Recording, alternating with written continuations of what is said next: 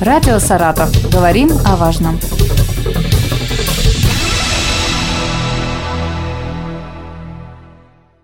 У микрофона Юлия Маслова. Здравствуйте. Сегодня со мной в студии Галина Юрьевна Рахманова, начальник отдела надзора по гигиене детей и подростков Управления Роспотребнадзора по Саратовской области. Здравствуйте. Здравствуйте, Юлия. Сегодня мы поговорим о горячем питании в общеобразовательных организациях. Галина Юрьевна, каким должно быть питание детей в общеобразовательных учреждениях, школы, детские сады, что еще относится? Колледжи, Колледжи, оздоровительные организации, да, все mm-hmm. относится. То есть, ну, питание детей здесь общие требования. Таким же оно должно быть и в организациях, и дома. То есть, в первую очередь, оно должно быть полноценным, сбалансированным по основным веществам, то есть белкам, жирам и углеводам. Должно присутствовать необходимое количество для каждого возраста витаминов, микронутриентов. И, безусловно, оно должно быть безопасным. Также еще санитарными правилами нормируется в зависимости от возраста масса порций и время приема режим питания питание тоже очень важное значение имеет для здоровья детей. В этом году, получается, 2022-2023 учебный год, сотрудники Роспотребнадзора проводят э, внеплановые такие проверки организации вот, общеобразовательных. Что входит э, в эти проверки? То есть, э, как они проходят? Кто входит э, в состав э, комиссии? Давайте я начну с того, что внеплановые проверки у нас проводятся с 1 сентября 2020 года по угу. поручению президента Российской Федерации, так как в соответствии с его посланием Федеральному собранию, вы знаете, что у нас с 1 сентября в стране 2020 года в стране начата, в принципе, беспрецедентная социальная акция, когда дети начальных классов получают у нас бесплатно один раз горячее питание. Это или завтрак, или обед, в зависимости от того, в какую смену они учатся. И, соответственно, у нас поручении мы проверяем все школы в течение учебного года, вот с 1 сентября 2020 года, то есть уже пошел третий год, там, где обучаются дети начального звена. Эти внеплановые проверки. В процессе проверки смотрится выполнение, конечно, требований санитарного законодательства нами. То есть в, в проверку входят специалисты управления Роспотребнадзора, имеющие соответствующую квалификацию, и также специалисты, которые занимаются лабораторно-инструментальным контролем. Смотрится выполнение санитарных правил по режиму питания, по содержанию пищеблоков, школьных столовых, по наличию необходимого оборудования, по соблюдению технологий приготовления блюд, по меню, по качеству питания. Качество питания как раз оно оценивается в первую очередь лабораторно, то есть не только на вид, но и лабораторно. Очень важным параметром бывает еще температура, та, которая температура, когда на столе у школьника и на линии раздачи. Всем этим вопросам уделяется большое внимание в ходе каждой проверки. А сколько вот uh, уже было проверено организаций?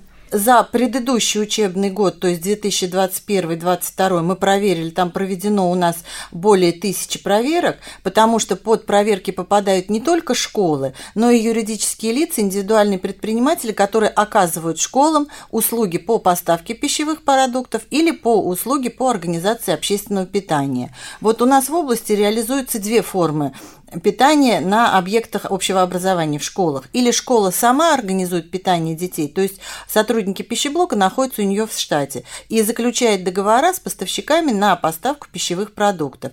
Или в форме аутсорсинга, когда заключается договор с определенным предприятием общественного питания, который полностью обеспечивает питание школьников. Вот первого типа у нас школ таких 68, и заключают договора, это в основном характерно для крупных городов области, например, в Саратове у нас и в Энге если все школы находятся на аутсорсинге, 32% соответственно продукты, вот, которые поставляются, да, вот по первому типу, они как-то заранее проверяются? Сотрудниками Роспотребнадзора поставщики пищевых продуктов и также, и также те, кто предоставляет услуги помимо школы, они проверяются также во внеплановом порядке. То есть, безусловно, продукты, качество продукции, это всегда, в общем-то, должно отражаться в договоре со школой, с объектом, какого качества должна быть продукция. Но в ходе своих контрольно-надзорных мероприятий мы проверяем, как я сказала, поставщиков, проверяем индивидуальных предпринимателей, юридических лиц, и именно у них проверяем сырье. То есть, если в школе чаще всего это готовые блюда, и обязательно готовые блюда,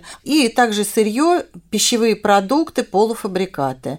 Что я хочу сказать, что, например, вот по данным предыдущего учебного года у нас проводились лабораторные исследования, и было выявлено 2,8% от общего количества проб, которые не отвечали требованиям. В первую очередь мы исследуем на соответствие техническим регламентам Таможенного союза. То есть это в цифрах немного, то есть это всего было три пробы, но тем не менее это было превышение микробиологических показателей. Это практически 99% молочная продукция. Превышение микробиологических показателей было в масле сладкосливочном, которое поставщик поставлял детям. И также было значит, превышение по показателям физико-химических исследований, по показателям именно фальсификации. Это молоко и творог. Ну, здесь уже вступают в действие, соответственно, наши меры, то есть мы принимаем все меры по тому, чтобы прекратить оборот данного продукта как в целом на рынке, так и, безусловно, в этом снимается с реализации в образовательном учреждении или на складе у поставщика, там, где он, в общем-то, хранит эту продукцию.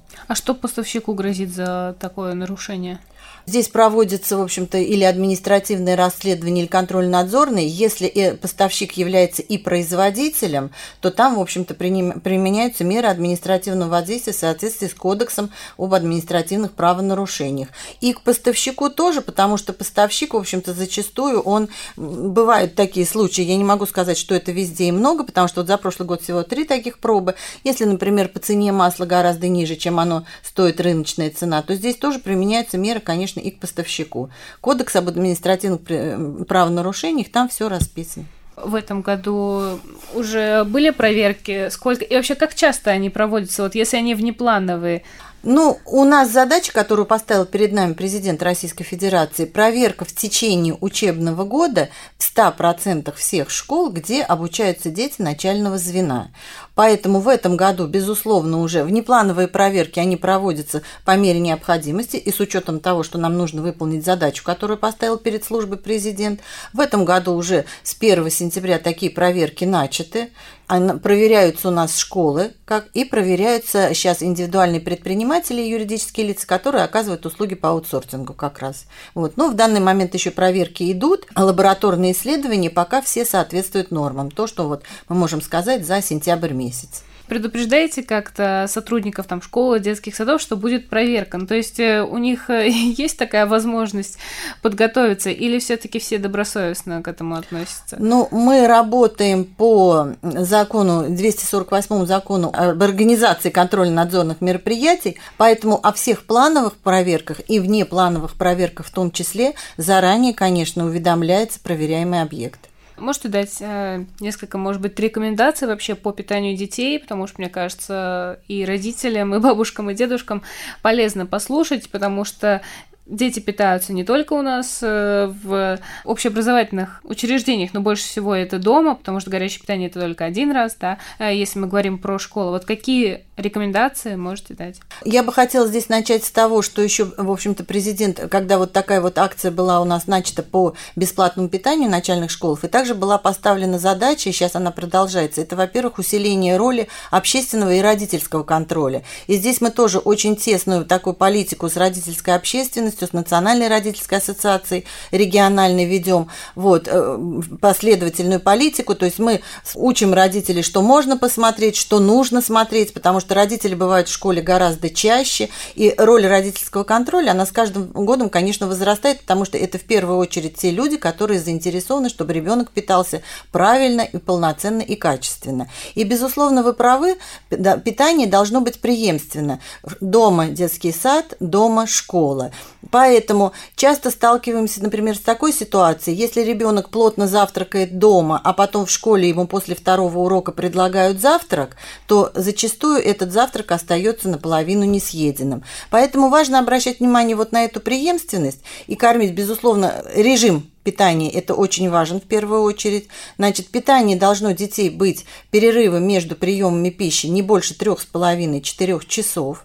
Потом питание должно быть полноценным. В питании должны присутствовать каждый день мясные продукты, рыбные, творог, ну, рыбные не каждый день, но один, два, три раза в неделю, молочные продукты, фрукты и овощи в достаточном количестве родители охотно идут э, с вами на контакт? Э, какая-то вот обратная связь от них есть? Что да, родители идут очень такое? охотно с нами на контакт. Мы используем, в общем-то, такие формы очень широко открыты, как консультации вот этих родительских общественных организаций именно по вопросам питания. Очень много задают вопросы. Круглые столы у нас всегда проходят очень интересные. Приходят представители родительских комитетов, например. В письменном виде очень много получаем вопросов по консультации консультированию, потому что нужно сказать, что родители у нас с каждым годом все более и более активизируются. И, безусловно, в питании детей как можно меньше должно присутствовать дома, а в общественном питании мы, например, когда проверяем, то мы вообще склонны к тому, чтобы исключать такие продукты, которые у нас с повышенным содержанием соли, жиров, это сосиски, это колбасные изделия, как можно меньше должны быть, и, конечно, простые углеводы. К сожалению, да, если мы сейчас посмотрим, у нас еще есть такая проблема, и родители на этом тоже обращают внимание, да, что у нас обязательно у детей, и у детей в первую очередь вас востребованы эти продукты. Например, такие как булочки, пирожки. Это как раз то доп. питание, которое они в первую очередь покупают в буфете. А если есть спрос, то, соответственно, будет предложение. Поэтому здесь большую роль играет воспитание как детей, так и их родителей, чем тоже мы, в общем-то, занимаемся последовательно. Спасибо вам большое. Напомню, сегодня о горячем питании в общеобразовательных организациях мы поговорили с Галиной Юрьевной Рахмановой, начальником отдела надзора по гигиене детей и подростков Управления Роспотребнадзора по Саратовской области. Спасибо вам большое. Спасибо вам. Радио «Саратов». Говорим о важном.